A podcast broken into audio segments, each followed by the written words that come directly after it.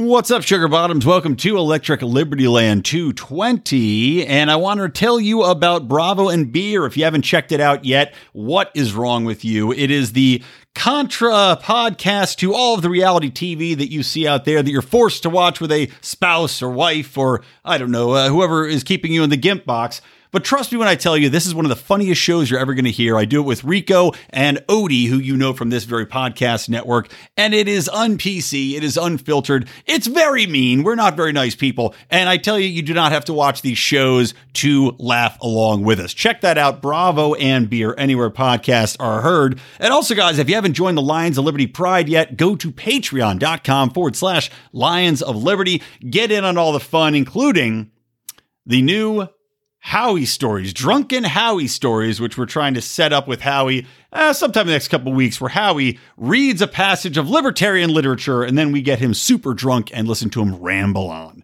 Anyway, check it out as little as $5 a month, guys. That's patreon.com forward slash Lions of Liberty.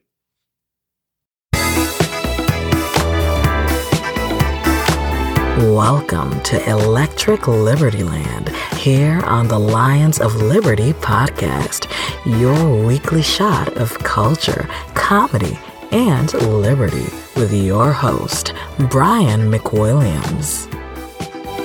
Hey, hey, hey, everybody. Uh, show notes for today's episode, including a link to my guest book, are at lionsofliberty.com forward slash episodes slash ELL 220. And also, apologies, there's going to be a little bit of glitching with Grant's audio here. Uh, the internet was a little bit fidgety uh, while we were trying to record, but I think for the most part, you get through it pretty easily. It's only kind of here and there, so shouldn't be too hard listening on your little ear holes.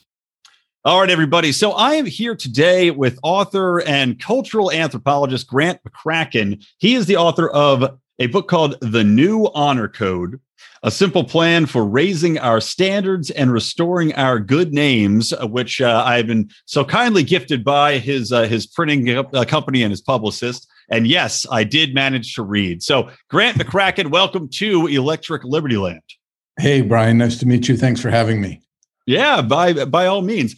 Well, you know, it's one of those things where um, you know, I don't know what the wide ranging outreach that your uh, your publicist had done, but you know, clearly, I think you did an interview with uh, Reason and Nick Gillespie.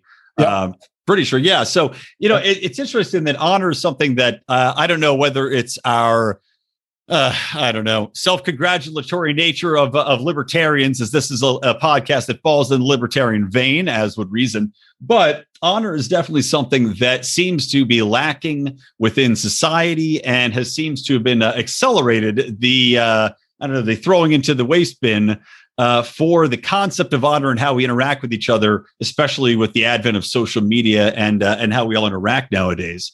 So, right before we you know get into to some of that aspect of it uh, and uh, as i dive into some of the things i noticed in the book can you tell me a little bit more about just you you know in brief a little bit about yourself and how you came to want to take this project on? Yeah i'm a cultural anthropologist as you say and so and and american culture is my beat. And one of the things you can't fail to notice about american culture in the last five or ten years is that it's filled with bad behavior and as somebody with libertarian sympathies, I mean, generally speaking, notion has been, you know, leave people alone. They'll they'll take care of themselves. Um, they'll find a way to make it work. But in this case, it looked like there are a lot of people out there who are behaving as predators, uh, mm-hmm. shamelessly kind of exploiting the people around them. Uh, and the book has lots of examples. The the Harvard soccer team and Wells Fargo credit and Charlie Rose on CBS. I mean, there's lots of there's lots of examples out there. What was more striking about the fact that people were behaving badly was that they were behaving badly without apology or much sense that there might be something odd about what they were doing. They just seemed to say, well, I'm entitled. And if really challenged, they would say, well, everyone's doing it. Right. And I thought, well, geez, you know, spare us. You know, spare you know, if you're an intern who's just gone to work at CBS and you're thinking, "My God, I've made it!" Right? This mm-hmm. is this is my shot at glory. And the next thing that happens is you get one of these on-air hosts uh, preying upon you. It's a pretty yeah. dreadful thing. Anyhow, so I thought, look, maybe some part of the libertarian notion needs rethinking. Maybe we can't just leave everybody to their own devices morally maybe it would make so my notion then was i think quite libertarian my notion was what's the least we can do to get the greatest effect? So what i was aiming for was a, a light moral code that didn't ask you to change anything else about your life. You didn't have to swap in rooms or great philosophical statements. You needed to embrace one quite quite small uh, uh, moral compass and you were good to go. Um, mm-hmm. And it would mean that you would now be inclined to behave well, where before you might have uh, said, "Oh, everyone's doing it," and behave badly. So that, that's yeah. the genesis. Well, I definitely do think you hit a nail on the head with everybody's doing it, and and that's something where I'll save it for a little bit later in the conversation. But uh, you know, again, t- tying into social media and uh, you know, there's a lot of context, a lot of, of, different concepts in the book, which I, I found very intriguing. You know, getting into the fall of shame as a tool for correcting one's honor, I thought was very interesting, which I'll save for a little bit later. But kind of just walking through it. Um, when we talk about the concept of honor, I wonder if, you know, because you talk a little bit about how people have. Uh, have abdicated their honor, right? And how we don't really emphasize this uh, as a society, as a culture. It's not really passed down as much as it once was. But I kind of, as I was reading the book, was thinking whether or not we actually have a little bit too much misplaced honor. Hmm. Um, you know, in which we talk about how people have witnessed other people partaking in these, you know, indefensible behaviors, whether or not they are in in the workplace or, as I'm seeing more on social media now, you know, cancel culture, where people are attacking, attacking, attacking, and the removal of context you know, is there something where people go out of their way to defend someone else's honor? And this, uh, the reason I thought of this early in the book was with the example of the intern or somebody being accosted by uh, the Charlie Roses of the world and how that is a concrete example. However, we have these much broader examples of people saying, well, the women's movement and, and, and women as a whole need to be defended from X, Y, and Z, or uh, black culture can never be assailed for anything uh, because of X, Y, and Z. And should you dare to bring up anything having to do with any of these populations, we then attack you. So, what do you think mm-hmm. about the misplacement of honor um, mm-hmm. and the allocation of outrage? Yeah, yeah, that's well. Um, uh, outrage is just the word for it, and it and it seems to me that that maybe uh, uh honor doesn't apply ex- well to a cancel culture because that seems to me not to be a criticism that you have failed your responsibilities to honor, that you've dishonored yourself or your victim.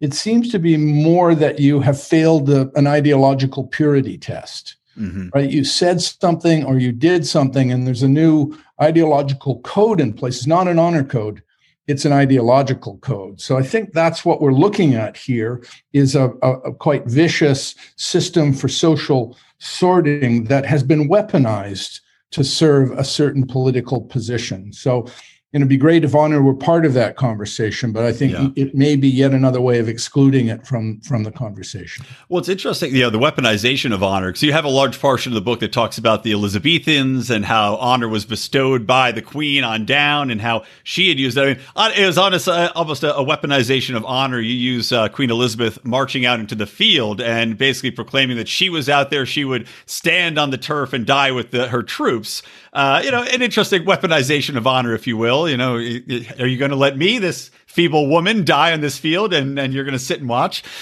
yeah, but, um, it was certainly a moment of high drama and great courage and tremendous theater. Right, it, it mobilized all of those Elizabethans, drew them to her her cause. So it was a, mm-hmm. it was a great piece of a great piece of theater. Absolutely, without a doubt. Um, and to tie that into something a little bit later in the book, you know, so you have Queen Elizabeth going out there and putting her honor on the line and inspiring people, and I wonder because you talk about one of the concepts which we'll we'll get to. Uh, I don't want to give away all of the the new code of honor so that people will buy oh, the please book. Do. Please, please do. Get, get, uh, get, it away. okay. Well, I mean, I will. Well, well we could run through them a, a, bit later on. But one of the things I, I made note of was the uh, the honor code number five, which is the focus on internal honor, because you go through several different aspects of honor and how we can resuscitate honor off of the uh, you know the life support that it's currently on. But I found really intriguing the concept of revitalizing the internal honor, which you had defined as your own moral compass, um, which is completely completely removed from exterior or external forces. And I thought of this and tied this into the Elizabethan manner in that, you know, when you're doing something to stand up and inspire others, that often can bring the slings and arrows of detractors or of anybody who's not ideologically in agreement with you. So I wanted yeah. to hear your thoughts about that and and how difficult uh, you know keeping that internal honor code succinct yeah. can be, especially in the modern era. Yeah. I think it's it's key as a source of self-respect. So you commit yourself to certain things and you I, I'm a libertarian there. You decide what things you commit yourself to. You hold yourself to those things even when they're difficult or or painful or even if embarrassing or they subject you to the possibility of criticism or exclusion. You say no, I believe in this. I stand for this and and what you get in return is a self-respect right you get that sense that you're a person uh, who who stands for things, who is a stand-up person, who has made a commitment and honored that commitment. I think the other thing you get, and this is so critical these days, you get the ability to withstand those arrows of fortune that you were talking about a moment ago. If and when people turn on you and, and vilify you and say, oh, you're, you're a dreadful person for one reason or another, if you know you've done the honorable thing, then you're good. Then and more than it's not just that you're good it's you can stand up to that criticism. If you have truly cultivated your own uh, self-respect you're now in possession of a precious cargo right? That allows you to go up against all that criticism and say it bounces off me i'm i'm the feels to me very liberal i'm the arbiter of what matters. I'm the arbiter of, of who I am and what I stand for. And as long as I satisfy my own personal standard of honor, then then then I'm armored against mm-hmm. anyone's attempt to dishonor me. Yeah. Well, it's interesting too when you look at you know, and I apologize. Cancel culture is going to play a, a role in this uh, t- on almost every level, just because it's so prolific in society today. Sure.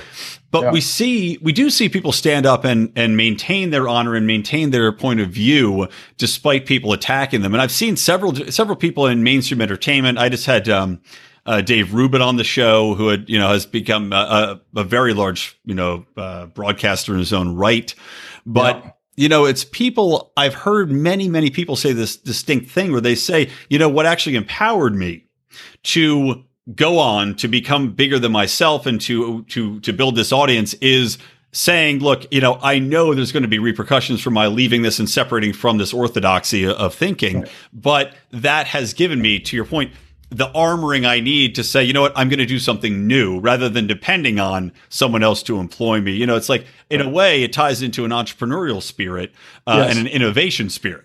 Yeah, yeah, very much so. Uh, and that takes real uh, gumption, as they used to call it, right? um, and, and, you know, you fashion a contract with yourself, and you satisfy that contract, and you really are uh, you're mobilized and you're not just armored. You're mobilized to take risks. Risks that might once have intimidated you are now you know they're survivable right? Even if they turn out badly you know you're going to manage because you know you are again the author of of of of uh, you are your own author as it were. Yeah. Well you know one of the things i wanted to talk about too um, going off on a little bit of a different topic is I thought it was kind of entertaining, uh, and I have not watched the Prince Harry and Meghan Markle or former Prince Harry. I, I don't know. Oh. If, I think he pronounced it right. I did not watch their appearance on Oprah Winfrey, uh, the interview they did with her, uh-huh. where Meghan Markle had really come out and, uh, from what I've read and what I've heard, just really run the royal family through the mud, and, and you know had accused them of um, and all sorts of of ill behaviors, or at least accused people that were in the circle of royalty of all right. these ill behaviors. Yeah. And you have a chapter in the book where you talk about Meghan Markle marrying into the family and how she had you know, she had to have some inclination of what she was getting into, uh, and and how you thought that a little bit it was uh, of her ignoring this code of honor that had been passed down to her by this approach she'd taken, and with her actions along with Harry, eschewing yeah. the trappings of royalty. So, can you tell me yeah. a little bit about that, and then what yeah. your reaction? Did Did you watch the Oprah? I did. Okay, I, great. So I, am curious okay. to hear your thoughts I, on it. I did it for anthropology, Brian. Uh, well, obviously. so anyhow, um, yeah, no, I wrote about it in the book because it's such a nice kind of study in the two cultures that oppose one another when it comes to honor. Right, that royal society um, uh, uh, is governed by a logic and a, and a system and a philosophy that's been in place for hundreds of years. And in that system, there's really no individualism. Mm. You, as a member of the royal family, you have a responsibility to serve the greater cause that is the uh, monarchy and the kingdom.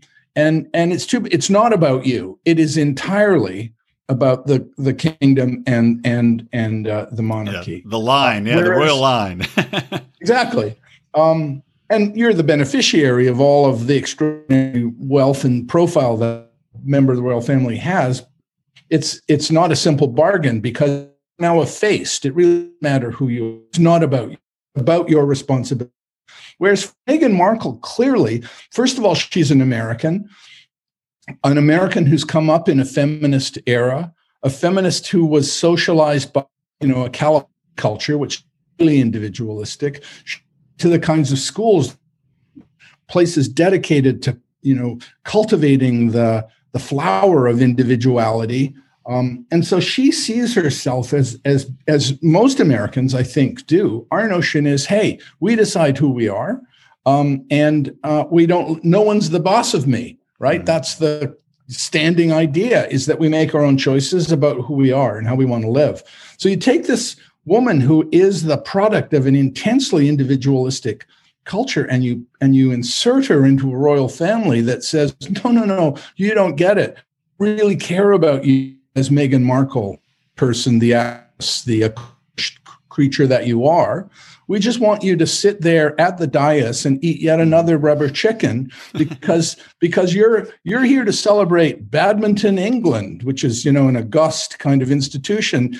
Only the English still play badminton, um, but her job to be ceremonial effectively. It's it's as for, to for her. I'm sure it felt as if her her uh, Tussaud waxwork moment had come early right? Mm-hmm. That's what they were asking her to do. They were going to wheel her in, wheel her out, show her off. But no, she didn't have a voice.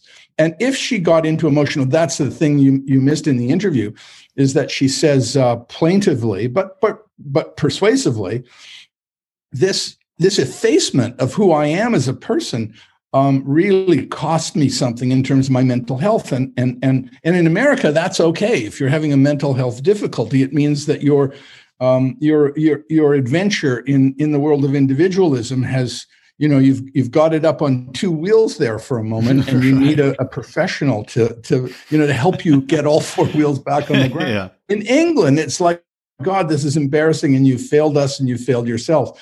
So um so she complains about that but it seems to me that this is a classic standoff between cultures. And and i understand that some think she was engaged in in special pleading and she was insisting on a fragility that you know is a little too self-indulgent. I, I, didn't actually buy that. I thought she was forthright. I thought she was intelligent. I thought she was you know there was i i i, I, I didn't a lot of people found her performance worthy at all but i did underneath it all quite simple explanation for why this was a tragic combination putting this californian in that family um, in 2021 was or, or 2020 was bound to turn out badly.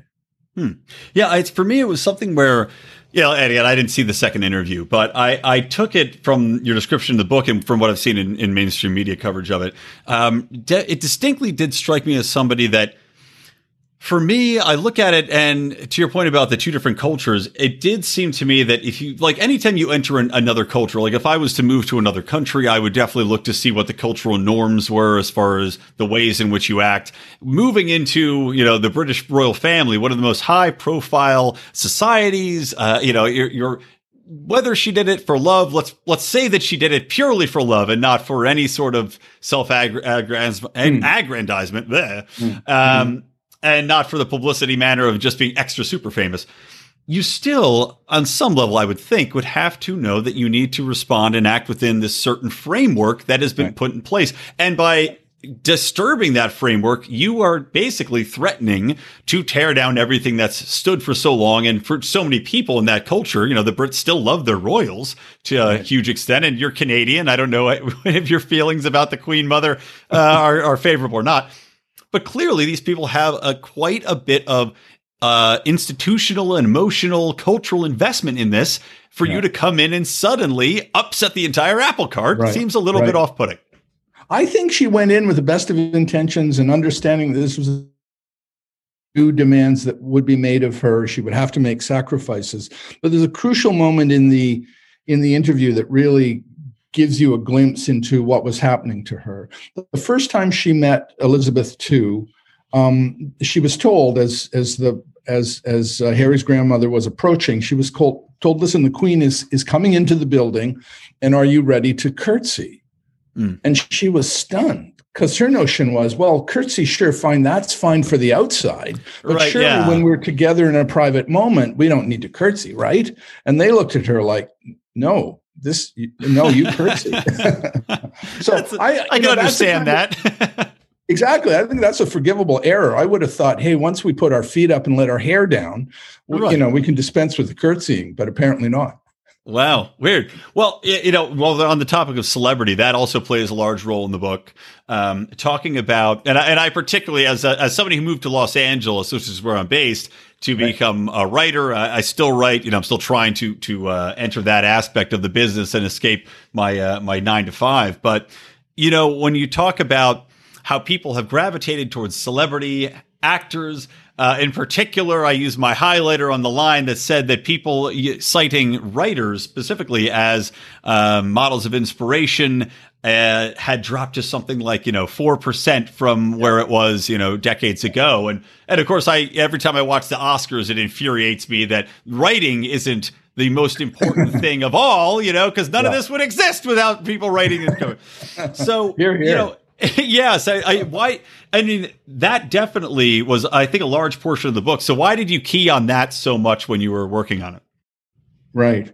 I think it's fair to say that our culture is a celebrity culture and you compare it to what we were in in 1850, we were a culture that had celebrities. What, what we had in 1850 were entertainers, yet celebrities. And they did not have the gravitational field. They did not have the powers of influence that they have now. They didn't have the, the uh, social media uh, platforms that they have now. They were present visible but not especially important. In fact, for those who are interested, there's a wonderful study out of MIT where they looked at uh, newspaper content and they noticed that in 1850, politicians and scientists and, and people like you know Freud and Einstein were getting a lion's share of the print and that entertainers hardly matter. But if you run the database forward, you notice as you get closer to 1950, mm-hmm. you see all of those people become less important, less visible, less powerful, and celebrities just become ever more present and powerful. So, so you know that had to be, uh, and and to take this a step further, it's clear that some celebrities have built their celebrity out of dishonorable behavior. I was just going right? to talk about. I was just going to bring that to your attention. Okay, please c- yeah. continue. Yeah. So, in some sense, celebrity is a deal you can do with the devil. Mm-hmm. And if you're prepared to give up your honor, the devil of celebrity will give you fame, may only last 15 minutes or, you know, 15 months, but for that period, you're it. And you're charismatic and you're and, and you're fantastically attractive, interesting, and will get desperately. I just did a working on a novel that's set in Hollywood. It opens with a, a list of, of people who were once famous and then fell race. It's 300 people long. Oh, I'm sure. I'm sure that's the tip of the iceberg. You know, for you, if you were to spend even more time on it. Well, I know yeah. you said you worked with with Netflix uh, and and other institutions like that, which is uh, interesting. So, uh, but yeah, yeah, I mean, I, talking about that specific angle, you know, it is a deal with the devil in many ways. Um, you know, I at one point when I was at Penn State, I got in and actually was an actor for a couple years before oh. I went. What the hell am I doing? with my right. life. Hold on, let me ask everybody out there real quick. What are you doing with your lives that you're not at zippixtoothpicks.com right now, putting in the new promo code? New promo code, guys, ROAR.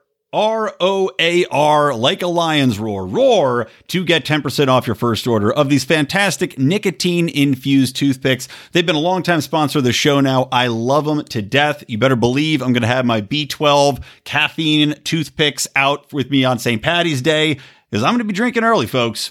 And I plan on trying to mitigate my hangover. And those B12 toothpicks help me immensely. But not only that, if you're out, if, you, if you're a smoker, if you're a vapor, or if you just formerly were and still like to get that hand to mouth feel, that little bit of buzz from that nicotine, check these toothpicks out. They're two milligrams or three milligrams. They have all these different flavors spearmint and mocha and clove and whiskey. Fantastic flavors for you guys. And I tell you, they're just delicious and a party favor that everybody enjoys. Like every time I have these things out, people want to try them. They think they're fascinating. Can't get enough of them. So check those out. Use promo code ROAR, Zippix, Z I P P I X toothpicks.com. And uh, don't worry, these are FDA registered. They are created in a lab, they're made in a vacuum, safe, wonderful, delicious. Check them out. But you know, you talk a little bit about Harvey Weinstein in the book, and uh, and when we talk about Weinstein and how there is this deal with the devil, I mean, he was the the devil in many ways. That these people, yeah. these young girls, would say, well, you know, I I'm not all of them were willing to make the trade off, but there must have been some that said. Yeah. I will take this, you know, this gargantuan uh, slob and allow yeah. him to, um, you know, to do with me what he will in exchange for that celebrity and for that shot at, at fame. And yeah. I always thought about how for it to have gone on as long as it did, there must have been quite a few people that were completely complicit and happy to go along with that arrangement for quite some time before somebody finally stepped up and had, you know, to your point about internal honor, the internal honor to say, no more, I won't be quiet, I have to step up and I have to talk about this. Well, you know, so many people they made their money. You know, uh, yeah. they had their fame, and they didn't bring it to anybody's yeah. attention. Yeah. So we had dishonor on all three sides, right? We had the the um, the the producer who is preying upon people. He is dishonoring himself. The women who are brought to him, the succession of starlets put before this predator must dishonor themselves to even to to to become a victim and then you're right there are all those people who knew exactly what was going on and said nothing which is especially dishonorable because yeah i mean it's yeah, it's almost if Hollywood is built on dishonor. yeah, no, exactly. It's, we live in a cathedral of dishonor. At least I do. You're, you're, you know, you're on the East Coast. no, but it's true that the Dream Factory has some very ugly realities beneath it. Oh, without um, a doubt. Yeah. Um, well, so let's let's uh, talk a little bit more about you know uh, one thing we talked a little bit about um, the concept of displaced honor and uh, and I want to tie this into to social media honor and almost you know that again that concept of taking on someone else's woes as your own in order to garner honor, which always reminded me a little bit of you know, there's a, a Monty Python in the Holy Grail, if you're familiar with that film, um, where Lancelot charges into the castle and he's stabbing everybody, just, you know, stabbing people in the face and punching people and throwing them downstairs. And he kills just about everybody in the castle.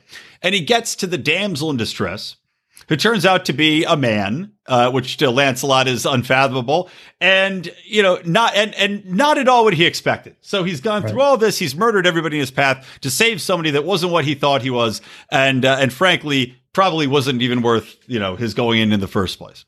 Mm. That reminds me a lot of what we see in social media and people trying to glean honor from the woes of others or from a misplaced understanding of what the problems are and what they need to defend. Um, right. Do you have any thoughts about that? And uh, you know, is do you think that ignorance and a uh, an emphasis on immediate gratification of honor is something that is impacting the grander revitalization of the concept? Yeah, yeah. I mean, clearly we're in a moment where the middle of American culture, which was that most people to be, they were comfortable there. Um, has been uh, uh, ev- uh, evacuated and been driven to the left and to the right. Um, and they now go at one another uh, ferociously. I did a project for the Ford Foundation a couple of years ago, and, and it was just getting started then. Uh, and now, of course, it's it's it's it's everyone. Both sides have flamethrowers, and that's the only way they can communicate is trying to torch one another.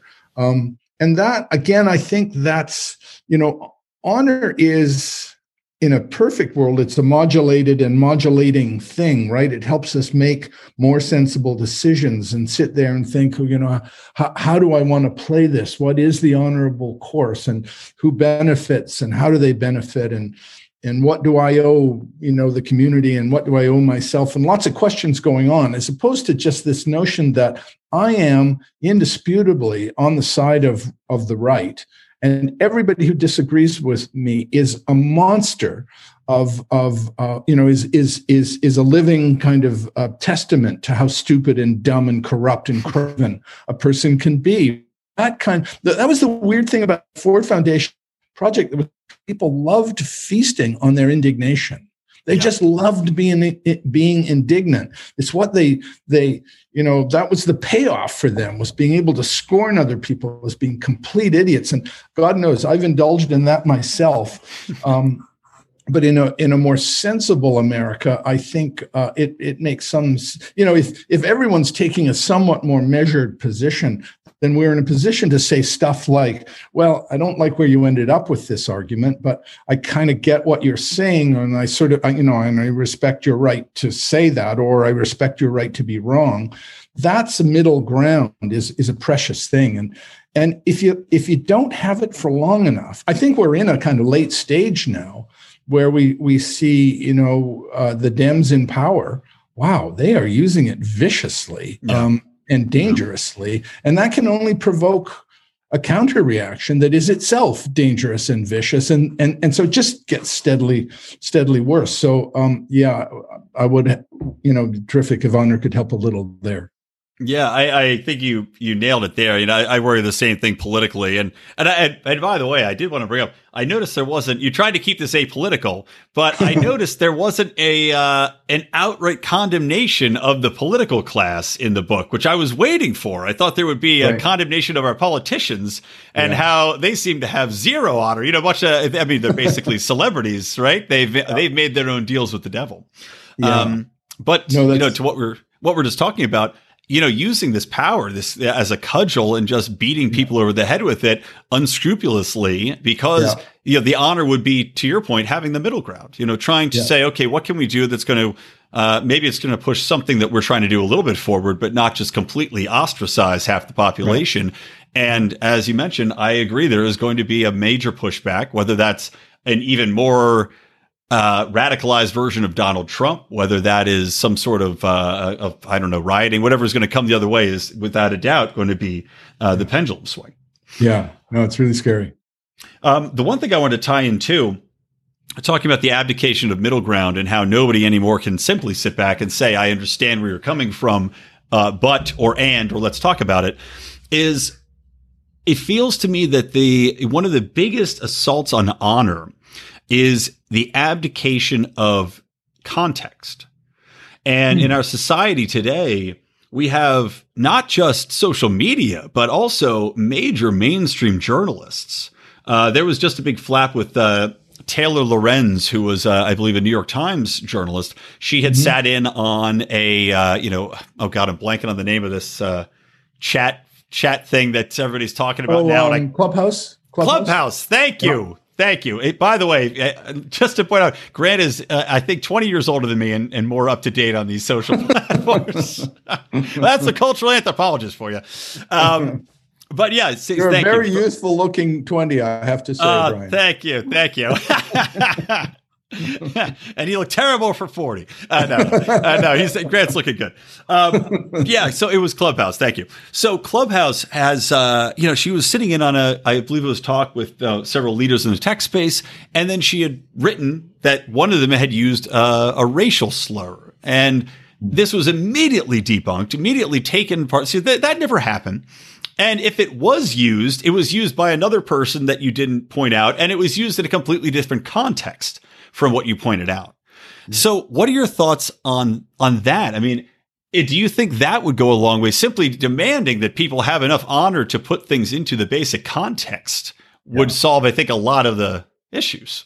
Yeah, yeah. I, it, honor is such a precious thing, and it's so you know it's something that gets accomplished over many years, and and and it's accomplished by people refusing temptations of the kind that Charlie Rose couldn't refuse, mm-hmm. Epstein couldn't refuse, right? So it's a practice, it's a devotion, it's an accomplishment.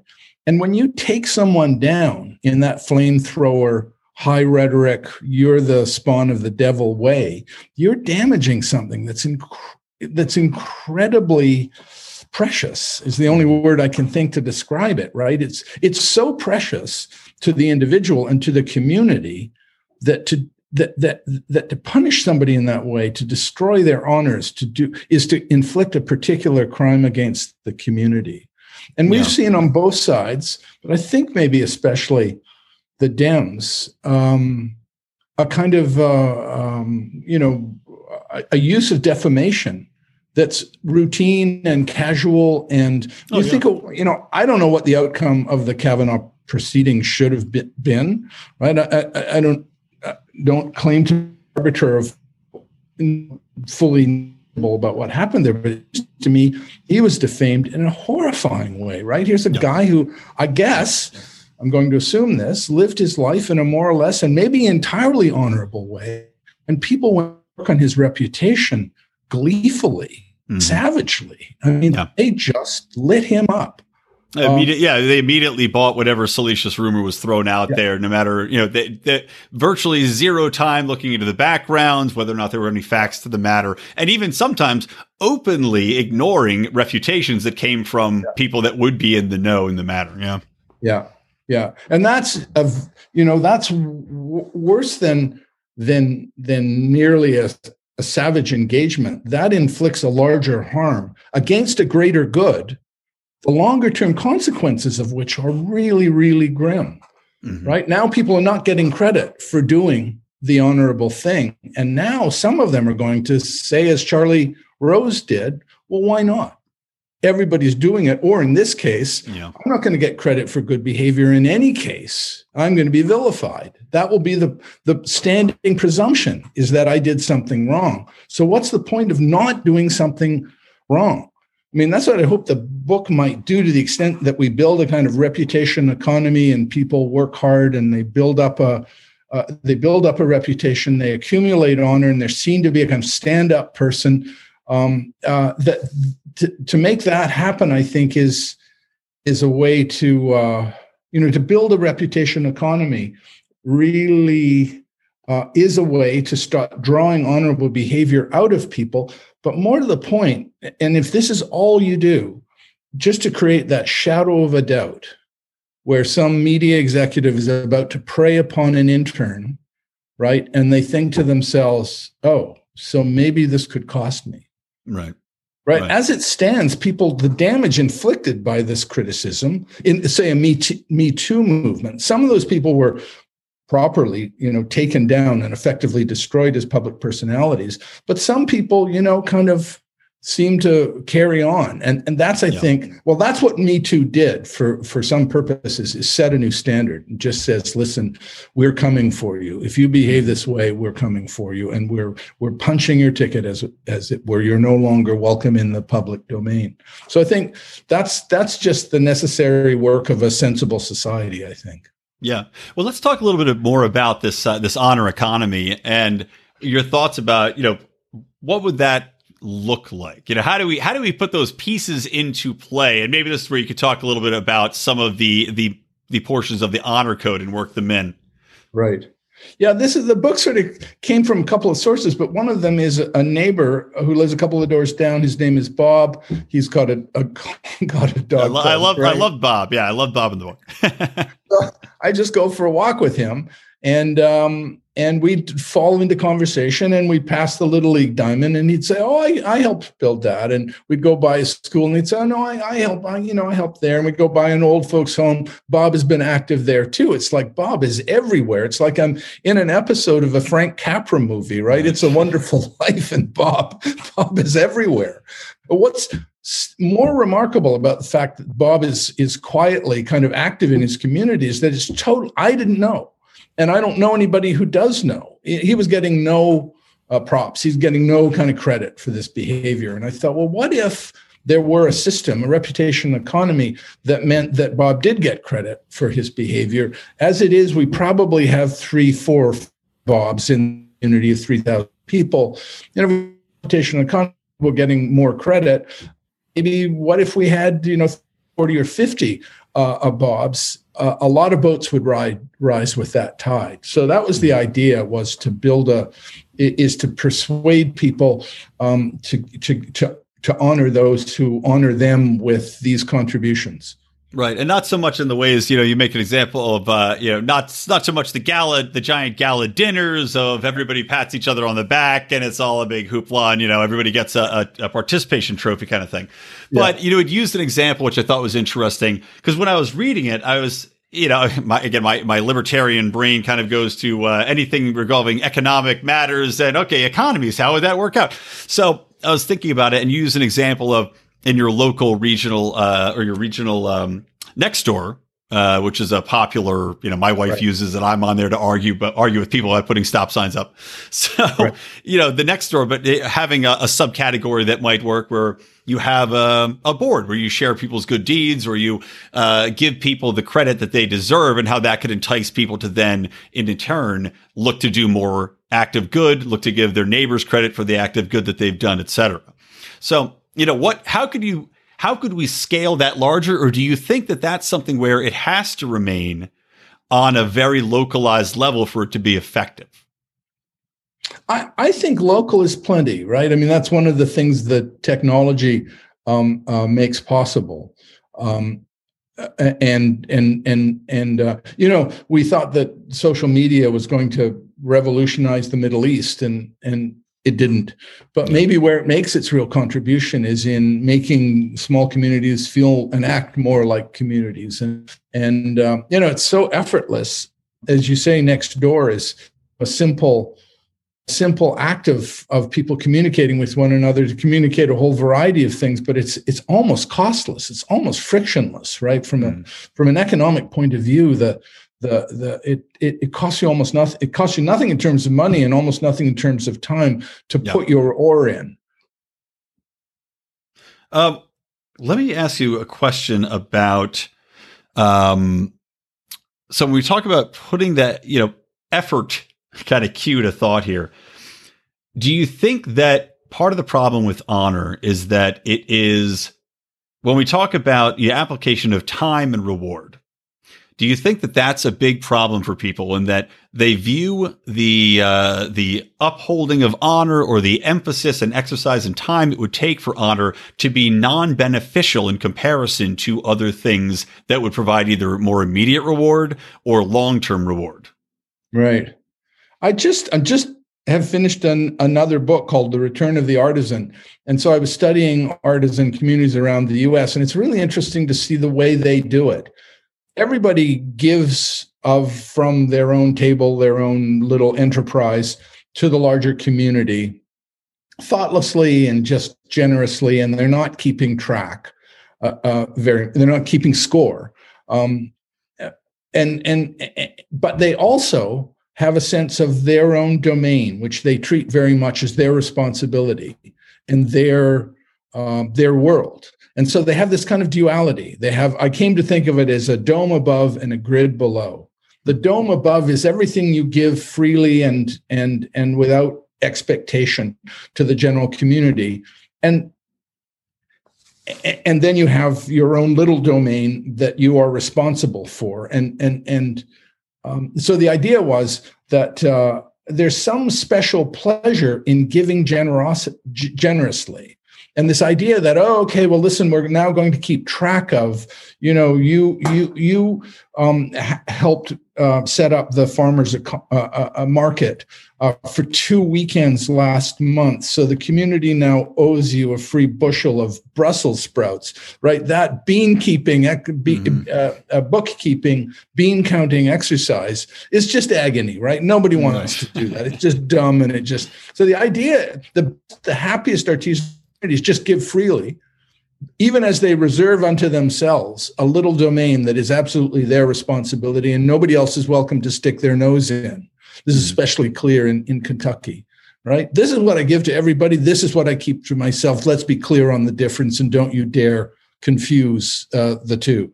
Mm. So, um, anyhow, um, does that answer the question? I, yeah, I, I, I think it does in a way. I mean, I was thinking, you know, it's more because everything breaks down in, in, in a lot of ways to, you know, time preference. So I think that does answer the question partially in that the time preference is what you keep versus what you give away is definitely, um, definitely comes to bear. But it's, I guess to me, it's like when we think about eh, the economic aspect of it, um, again, you know, putting the time in and the time versus you, you have to spend to build up your own honor, to honor other people, and whether or not that will have the benefit. But I guess we're operating under the premise, the premise that once you put in the time and the effort to build the honor up, once the, once you get other people to buy into the concept, everybody benefits. You know, again, that that tide that raises all ships type of uh, concept. Right where we all will benefit. Our society will be better, and there will be opportunities, probably business opportunities that can result from it as you realize people have honor. They're trusted business associates. They'll do you right. They'll work hard and, right. you know, allocate yeah. money. Yeah, that uh, trust piece is a big piece of the commercial, uh, obviously, um, and and for a very long time in in American circumstances, especially, you know, some you could depend upon somebody delivering on their word uh, because their honor depended upon it. Right. Um, and so, a case in which honor has working for centuries to to underwrite to underscore an economic transaction. Mm-hmm. And it's one of the things too you talk about in the book. You know the, that so many times in society now we ignore that trust that has been built up over decades, whether it's a business or just with your neighbor you know, right. where a guy, you know, kind of ties into the context thing, kind of ties into a lot of things. You know, your neighbor who you've known for decades now, people, we see them turn on each other because of the right. politicization, because of social media. Yeah. COVID had a lot to do with it where people aren't seeing each other on the street because right. everybody's scared to walk around. Right. Um, yeah. So it's interesting. But one more thing I wanted to talk about, and then we have about, about 15 more minutes. So I want to let you talk more about the actual code. But I wanted to bring up one more thing that I had rough, roughly referenced earlier, which is the abdication of shame as a tool to encourage honor. And I, will I'll couch it in this way in that I've seen shame, there's like an all out assault on shame as a tool mm. for getting people to behave the right way. You're right. no longer allowed to shame somebody for being 700 pounds. You're no right. longer allowed to shame somebody for you know eh, being hammered on a Tuesday because that person is well they have a problem they are an alcoholic. That person well they you don't know what they're going through you know fat is beautiful. Do you think that shame needs to make a comeback to help us all move forward with honor and get people back on the right track? Yeah no, I think shame is definitely due a uh, a comeback, and we don't want to use it for all purposes. Some people truly are the victims of forces larger than themselves, things they can't. Of course, control. yeah, of course. No point of shaming them, but but it becomes a shield. You know, that that whole? "I have a problem," the hate speech, you know, for everything becomes a shield where you know words are violence. Yeah. So you're not allowed to shame anybody, type of thing. Absolutely.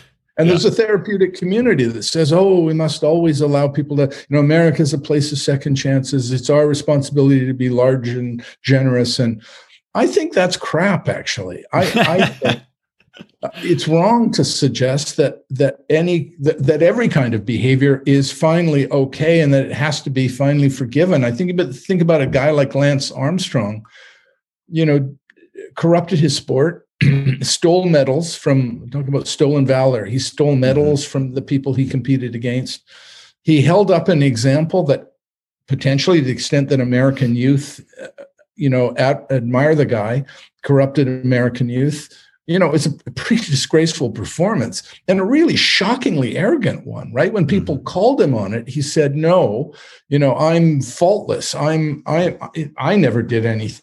Blamed other now, the comeback that I hear from when I use him as an example is this idea that, uh, well, everybody is doping in sports, uh, right? In, or at least in cycling. And I think, boy, that cannot be the that cannot be the answer because all you need, you know, are ten percent of a, a, sport doping um, and and winning as a result, and then you've got hundred percent, you know, get in right. It's a slippery slope. Yeah a significant visible number of people are, are corrupted and corrupting and dishonorable and then everybody's obliged to either give up the sport or be dishonorable too and that's a special order of corruption right? Where you're not just corrupting, dishonoring yourself and your sport, but you're forcing other people to be dishonorable too. There's a special place in hell, and there should be for people like that. There should be a special place in in our society for people dishonoring themselves. So there's no coming back, right? You do something that vile, you're you're done. You're you're done for. Um, um, and so that's where I think shame deserves a comeback. Yeah, no, I agree with. All right, well, tell me real quick. Uh, you know, it, uh, there's ten of them. I don't know if you want to go through all ten or if that's easy or difficult to do, but there's ten uh, essential codes of, or uh, let's see, yeah, codes. The new honor code, ten steps. I'm trying to think what exactly you call them. I don't have my book right in front of me to, to flip to it. Right. 10 principles uh, to bring back honor. Can you tell us about those to, to close? Yeah, I don't know that I can remember all of them. that's, that's, all right. That's but all right. Well, I can, I can. Here we go. I got, I do have the book. I just didn't want to waste time flipping through it. So yeah. there, there are, like I said, there are ten of them. Um, yeah. I'll actually, I'll, I'll, I'll key on a couple, one, a couple that stood out to me. Maybe that's a little easier. Okay. So, um, I did like the first one, which is honor, honor. You know, basically bringing back the concept of it. So, tell me a right. little bit what you think about, or what do you mean by that? Right. You know, for those people who say, "Oh, it's all about self-interest," right? Or doing what you can get away with. Um, th- those are enough to deliver the moral behaviors we want to have in the community we live in, um, right? I, I think we need to say, actually, we need some moral code. It doesn't have to be honor, but we need something over and above self interest and um, uh, to, to, to draw out of people uh, good behavior because the bad behavior is accumulating and it's getting and it's getting stabilized. So just kind of, you know, in the sand is is called for here, and and so let's honor honor honor some moral code that that that helps helps stop the slide. Yeah. Uh, one of the uh, the ones that I liked as well. Well, actually, well, there was one that I found kind of interesting. Um, which is you have find your roles, find your rules. And this right. is one I meant to bring up a little bit earlier because you talk about roles in society and how that's something which you know largely has been kind of kicked to the curb where nobody wants to seem like they fit into a distinct role. And it kind of ties into the Meghan Markle example. So you yep. say find your roles and find your rules. And you say some honor comes from being true to the roles we assume in life. So right. can you talk a little bit more about that? Yeah. Um, this again springs from a kind of libertarian impulse to do as much as I can with as little uh, as as I, I need. Um, with the notion here that I didn't want to ask people to undergo a philosophical revelation or a new religious experience or any of that stuff. I just wanted a very slender um, moral compass. And in this case, it, it the, the simplest. You know, everybody knows that they are identified in the social world by a role right? We're a father, we're a son, we're a spouse. Um, in in in my case, um, uh, an employer, an employee, um, a teacher, whatever you are, you've, you you are identified by roles, and and those roles still have in them like this is vestigial stuff, right? It's still kicking around in us. We know what our roles are. What's interesting about roles, this is kind of a sociological truism, is that role comes rules right? And Oh, sorry. Say that. Say that again, real quick. Sorry, you you uh, digitized for a second there. What was the? You said it's a sociological truism. Then I missed the next line. Right. It's a social, a sociological truism that every role comes with rules. Mm. Right. So you can consult. So if you're an executive at CBS and you're working with an intern, you have pretty clear roles, and those roles have rules like um, you know, do what you can to advance the education of the intern. Don't just force them to go get coffee, right? Mm-hmm. Uh, include them in proceedings so they get a, a, chance to glimpse the profession they might someday join. There are a few set of rules. There are also injunctions like don't sexually abuse the intern. That's also a rule, right? You wouldn't think you'd have to tell people that, but apparently you do. You have to say don't sexually abuse the intern. Right. so, so so there are a set of rules and they're just sitting there, right? And they're not being obeyed very often because people just think, oh, well, everybody's doing it, or maybe I can get away with this, or this doesn't really matter, or or the intern really loves me. I mean, God knows what order of delusion, right, drives these people. right. But um, but so I think that's a very simple. Again, we're looking for like really small kind of moral intervention here, and that notion is okay. Ask yourself what are your roles. Okay, ask yourself what are the rules attached to those roles. Mm-hmm. What I thought was a little bit, uh, a little bit of a foot of a was augment the honor of others. This is number six. Right. I'm talking about, uh, you know, augmenting the honor of others. So you want to praise others, obviously, that's good. And I always wondered if that like we're saying, is that going to come across as being too, you know, I'm praising you, but what are you going to get me later? And then in a way ties into the next one, seven, which is do not diminish the honor of others, because that makes it, uh, again, a little bit tricky when that in our society today, where that mode is like this attack dog flamethrower mentality. I right. wonder if people can walk that fine line of having an argument without yeah. simply going scorched earth on people. Yeah, exactly. And trying and, and bringing up, you know, eh, tweets of their past that might have referenced something that now is politically taboo. right. Yeah. I think augmenting the honor of others is, is sometimes apparently it's hard for us to do that because we see life as a zero sum game. Hmm. Right. So we praise the neighbor down the street for having helped build the Little League diamond. And we think, you know, give to him I take from me. So I, I'm not him, right? He'll he'll be fine, we think. Um, but I love this idea of just when people do something interesting or useful or difficult or in any way admirable, I love the idea of singing their praises. It's just a great thing to do. And you can tell that it doesn't happen very often because when you do kind of sing somebody's praises uh, uh, uh to their face or online or something, they're so grateful. But, but more to the point, they're so surprised because it's not happening very often. You think, wow, this, we live in a weird world when people are surprised to be praised for good behavior. But then yeah. the other thing here is, you know, as you were saying, the other law here is don't diminish the honor of others. And that's almost the first order of that's almost the point of gossip, right? People sitting around saying, well, you know, he blah, blah, blah, she blah, blah, blah, tearing yeah. down he, other He built people. that baseball diamond, but you know, he beats his wife. Finding some way to diminish just seems to me kind of tragic. I, mean, I know it makes people feel better, but if if cutting somebody down makes you feel better, what is wrong with you? I mean, yeah. How how tragic is that? That yeah. um, diminishing uh, diminishing somebody builds you up. Well, and it does seem to be the the go to modus operandi for so many people. Um, you know, tear down to build up. It's well, it's almost you know, it's just a, a com- such a competitive society insofar as everybody clamoring for that attention and that that notoriety, which is often undeserved. Um, yeah. But you talk about you know, and I think this is a good one to wrap up on, um, which is to be an honor architect. So what you know, what advice can you give people on becoming an honor architect in their own lives, uh, in their professional lives, in their social lives, and everything else? Right. I mean, we're an innovation nation, right? Next to Israel. Um, we are committed to this idea of just constantly uh, uh, refusing to leave well enough alone, right? We just rebuild things and we innovate and we uh, we experiment and come up with astonishing uh, accomplishments. Silicon Valley, the obvious example. So, so we're constantly re-architecting every part of American life, and I thought this is a huge opportunity for people. Uh, you think about a guy called Jack Dorsey who turns Twitter from, you know, originally it was designed to allow am- people driving ambulances to communicate. Oh, I didn't know that. Okay. goofy little end that turns into a billion billions of dollars of of empire.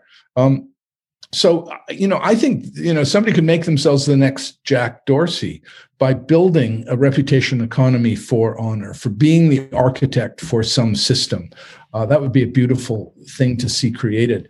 Um, but then, for their own personal purposes, to think about, you know, sit down and think about this as do as an innovation nation, sitting down and thinking about, well, how do we do how do I live and and how could I embrace honor and how would that work in my life if I did X or Y or, or Z? Um, so I think you can be an architect in for personal purposes and for public ones. Mm-hmm. Well, I will say, you know, it's something where I've read about. Um, you know, going back to that, not tearing people down, not being so just resentful. That's something you'll hear a lot of people that are entrepreneurs, that are um, business leaders, uh, leaders of men and women say that that's a, a real turning point in a lot of people's lives is mm. when they stopped being resentful and started being happy for other people's accomplishments, for celebrating other people for who they are, uh, for being a better friend, a better father, a better better parent, um, a better spouse. And I think that really ties into a lot of that. Um, and it's something that people overlook. You know, they, they frankly overlook it.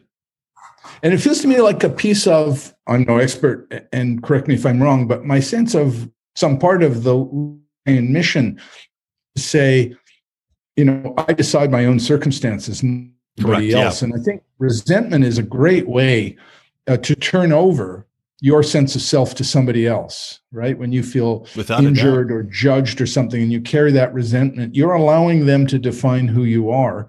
And there's that moment of great liberation where you just say, I don't care what they think about me. I'm choosing to decide who I am. That that I, I I'm the arbiter, but but more to the point, this is my entitlement. This is why I'm a li- libertarian. I decide for myself who I am. Yeah, I think that's a fantastic way to uh, to wrap us up. I love it. So, guys, the book again is called "The New Honor Code: A Simple Plan for Raising Our Standards and Restoring Our Good Names." From Grant McCracken, our guest today. Grant, thank you so much for coming on. I really enjoyed the conversation. Brian, it was my pleasure. Great questions, a really uh, stimulating conversation. Thank you very uh, much. I do what I can. Reading the book always helps. That's my tip to other uh, other people out there. All right. Thanks. And, uh, you know, if you have another book come out, let me know. I've got one coming, so I will let you know. All right. Thank beautiful. So there you go. That was Grant McCracken with the new honor code. Hope you guys enjoyed that interview. And like I said, I will be doing more solo episodes with just me ranting and raving. So don't you worry your pretty little heads about it. Those will be back at least, I promise, at least two weeks in a row of ranting and raving. Brian. But before we leave you, I want to tell you about a guy that I am very fond of, Tyler Colford, aka Crypto Man. He has an awesome song called hashtag Free Ross, all about Ross Ulbricht. All the proceeds from this song, I'm going to play a quick snippet of before I take you out. But all of those proceeds go to Free Ross for the Free Ross the project to helping him get out of jail for basically a victimless crime of having the, the audacity to run a server to allow people to interchange goods without government oversight and for things they happen to frown upon. So let's give him three life sentences. Absolute madness. And also, you're going to be able to hear him on another track that he is actually uh, collaborating on called First World Problems. It is a track from Intrinsic, and that's going to be coming out very soon. I'll keep you posted on that, guys. All right, here's a little clip from Free Ross, and then I'll take you out full. Ross Ulbricht is serving two consecutive life sentences plus 40 years for creating a means for individuals to anonymously make online exchanges using Bitcoin. His actions did not create victims. For nothing more than creating a marketplace, the government locked him up and threw away the keys. Let's get Ross pardoned and get victimless crimes off of the books. Hashtag free Ross. Free Ross. Free Ross. Free Ross.